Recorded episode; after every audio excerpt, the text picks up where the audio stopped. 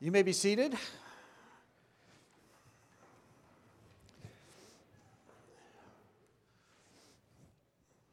So, how many of you have been mountain climbing? Mountain climbing.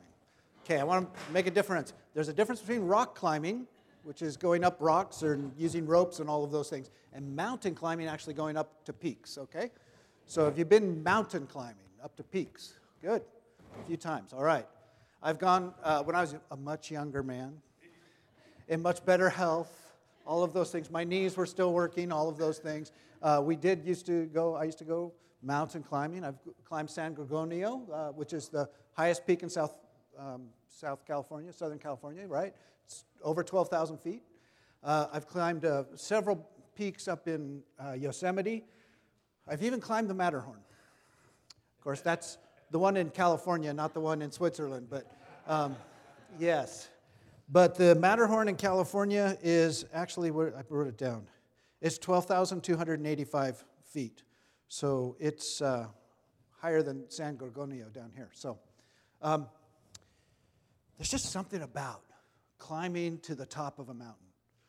It's just invigorating. Maybe it's because there's less oxygen up there, so you're. but but um, there's this wonder of once you get to the very top, you're like, you start, you, the view. It's incredible, right? There's nothing blocking your view in any direction once you get to the top of a peak. It's just incredible. And I don't, for those of you that have gone to the top of real peaks, um, there's like this coffee tin at the top that's upside down, and when you look inside, there's a pad of paper and a pencil, a nub, of a pencil, and people write their names and the date to let people know when they were there. So the Matterhorn in California has my name written down in 1922 uh, or something like that. Um, so, uh, but peaks are also symbols, right? When you get to the top of a peak, it's kind of a symbol of being able to see clearly and have a vision for the future and where you're headed. Um, and that's what I want to talk about today that kind of symbolic idea of getting to a mountaintop and um, seeing into the future and what the future looks like. In fact, the last speech that Martin Luther King Jr. gave is sometimes called the I've been to the mountaintop speech because he clearly understood what the future held for them. And he actually, he was a good pastor, reverend, Dr. Martin Luther King, he actually talked about Moses and Moses going to the top of the mountain and being able to see the promised land, that vision for the future.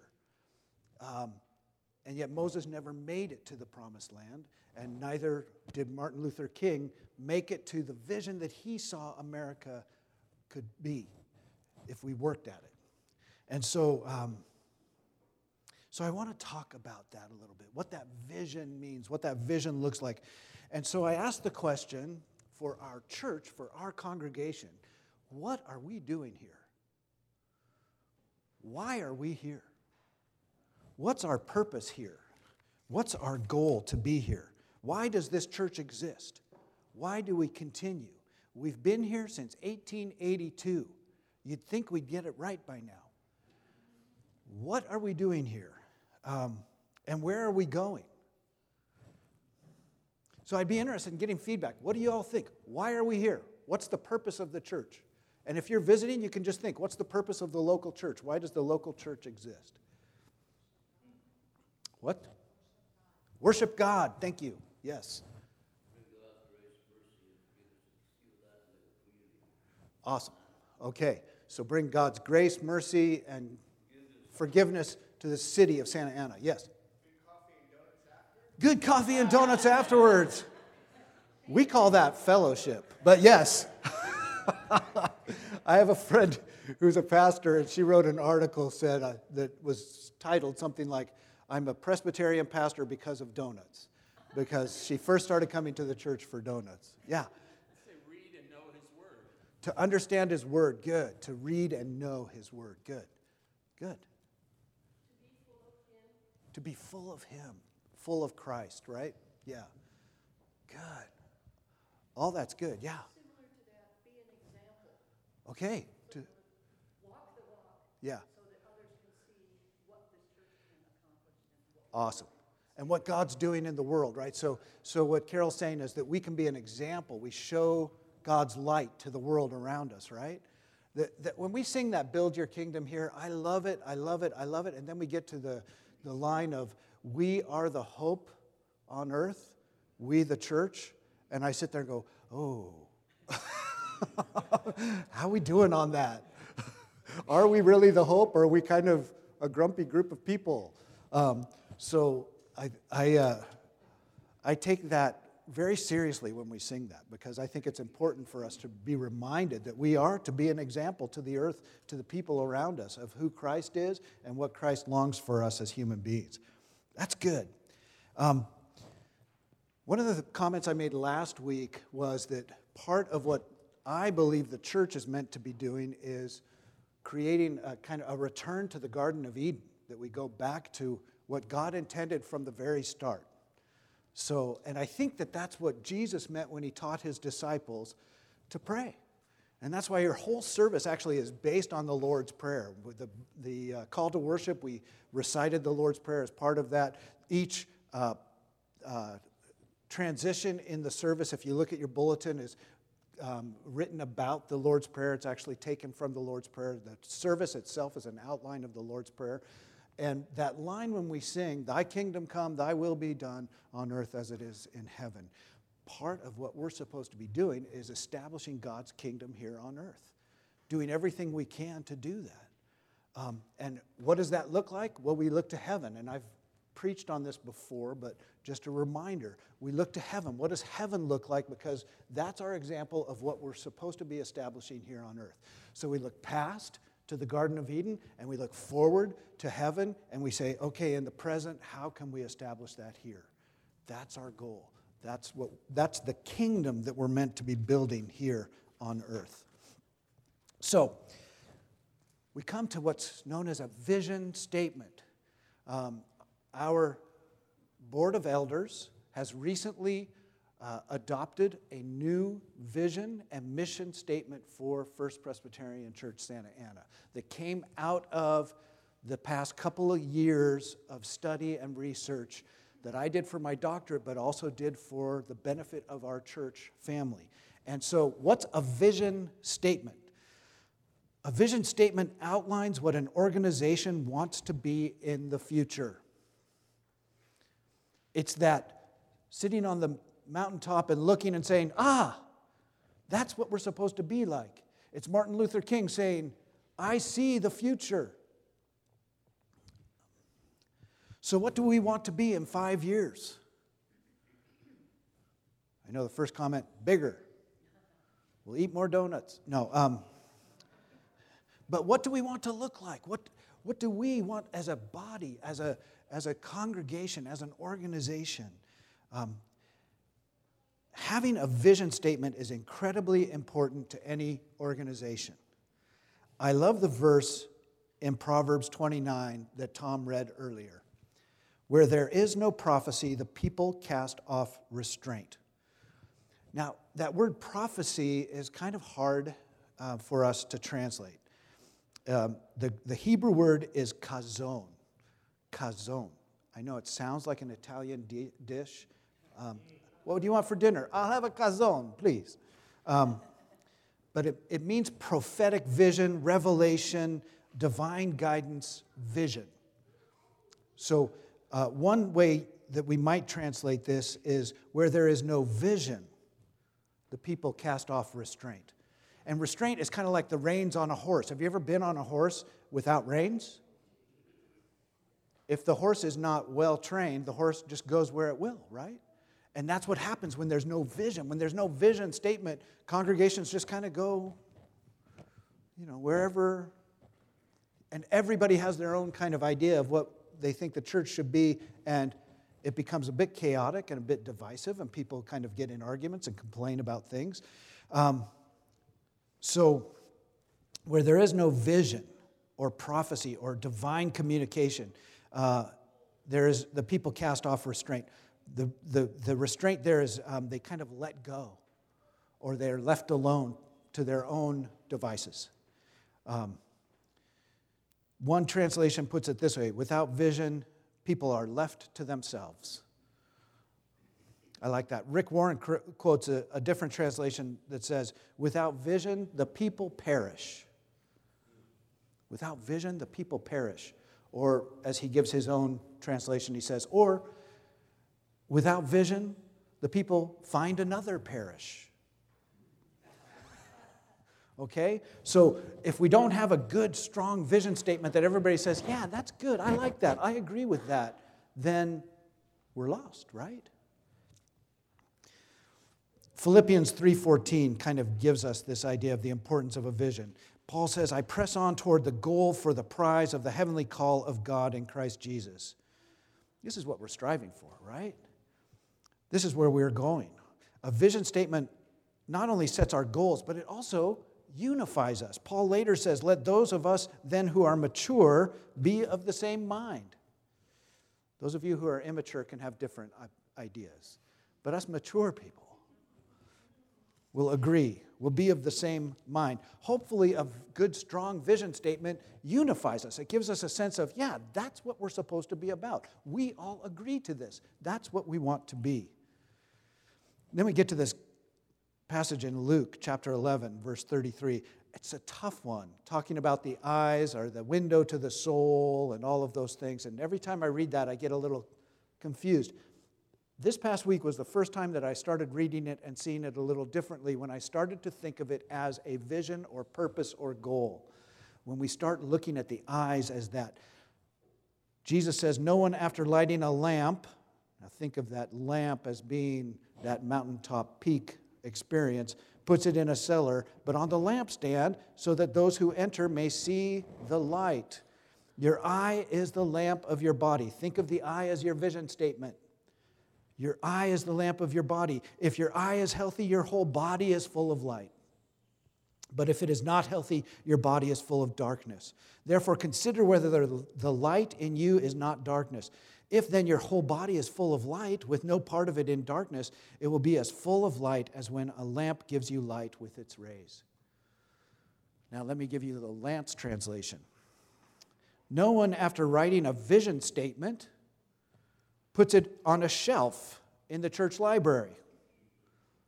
But they put it in the bulletin and they remind everybody of it and they repeat it over and over so that everyone who comes to church can see it and hear it and agree to it. Your vision statement is the lamp of your body, the church. If your vision statement is healthy, your whole body is full of light. If it is not healthy, your body is full of darkness. Therefore, consider whether the vision statement in you is not darkness. If then your whole body is directed by your vision statement, with no part of it in darkness, it will be as full of light as when a lamp gives you light with its rays. So, a good, strong vision statement provides clarity of purpose, sets your goals, and unifies the people. Right? Can I get an amen? Amen. amen. So, you don't just look at the peak and say, wow, I want to go there. You have to set your course before you get up there. So, our vision may be this, but we have to figure out how to get there. And that's what a mission statement does. The vision statement says, This is where we want to go, this is where we want to be, but the mission statement says, Okay, how are we going to get there? Trust me, I have climbed mountains. I know if you don't plan your way up, you can die. If you're not paying attention. So you have to coordinate your route. You have to look at what other people have done. You have to look at the map and say, okay, this works or this doesn't work. You have to look at the mountain and say, okay, so you have to figure out your strategy to get to the top of the peak. In the same way, you can put your vision statement up here, but you have to understand how to get there. And that's what the mission statement does. How are we going to get to where we want to be? We're going to do this, and we're going to do this, and we're going to follow this path. So you set your path. So that's what we're going to be talking about in the next few weeks. Um, all this research and this doctoral dissertation that I wrote and all of those things can just go up on the shelf, or we can say, okay, it's going to make a difference in our church. And so that's what we're going to be talking about. One of the elders kind of came up and said, hey, I think it would be really important for us to have a sermon series on our new vision statement and on our, on our new mission statement so we all are on the same page. So that's what we're doing. I think that's a great idea. According to Bain and uh, Company, a vision statement outlines what an organization wants to be in the future, while a mission statement outlines the tangible steps that are being taken in the present to reach that future goal. Okay? We all on the same page so far? All right. So, after a couple of years, uh, I already said that. Um,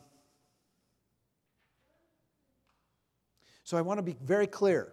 The vision statement and the mission statement were not written by me, they were written by some of our elders who then brought it to the board of elders, and the board of elders uh, had wrestling matches over it. And did some arm wrestling and said, Yeah, I don't like this word. And, and one person even said, Why are we arguing about words? And everybody said, Because this is important, because this establishes who we are and what we want to do in the future, moving forward as a congregation. So um, I didn't bring my bulletin down. Uh, here it is. No, it's not. something else. Somebody have a bulletin I can borrow? Yeah, there you go. So, um, what I want you to do is turn in your bulletin to the page that has the vision statement. Tom read it earlier.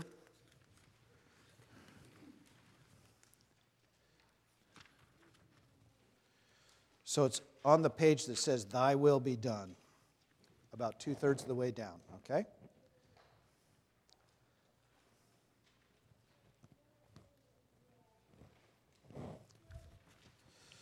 So let's read that together the affirmation of vision. In Santa Ana, we strive to see people from every culture and from every generation connect with Jesus Christ and with one another. That's what we see as the future of this church. Striving to see people from every culture and from every generation connecting with Jesus Christ and with one another. It's simple, it's powerful, it's deep, and it does talk about who we are. I'll talk more about the vision statement next Sunday, but this is more of a uh, introduction to this series. Here's my challenge to you this week. I want you to take your bulletin home I want you to read that statement every day. Every morning, start your day with that. Now, a good vision statement and a good mission statement is what we call transferable. So that means it's, it's equally good for our congregation and our organization as it is for the individual. So consider that. In my house, I strive to see people from every culture and from every generation connect with, the, with Jesus Christ and with one another. Do you like that? Is that something that you could say, yeah, that's what I want at my house? I want people to feel welcome. I want people from all cultures and generations, from little bambinos all the way up to great grandparents, all connecting with Jesus Christ and with one another. I want that for my house. And I want that for our church. So that's why a good vision statement is transferable. So read this statement every day. Consider how it applies to First Presbyterian Church, and then consider how it applies to you in your own life. May this be a guide for us in the days ahead as we look forward and make decisions here at First Presbyterian Church. Final comment Paul reminds us that all of us should be growing in Jesus Christ, growing up into Him who is the head of the church. And so, in all areas of life, in our own discipleship, Jesus Christ should be our vision. Jesus Christ should be our goal. Jesus Christ should be our purpose for this church and for us as individuals. And so that's why, in response to God's word to us today, we're going to sing that great hymn of the faith, Be Thou My Vision. And uh, once our musicians are ready to go, I'm going to invite you to sing that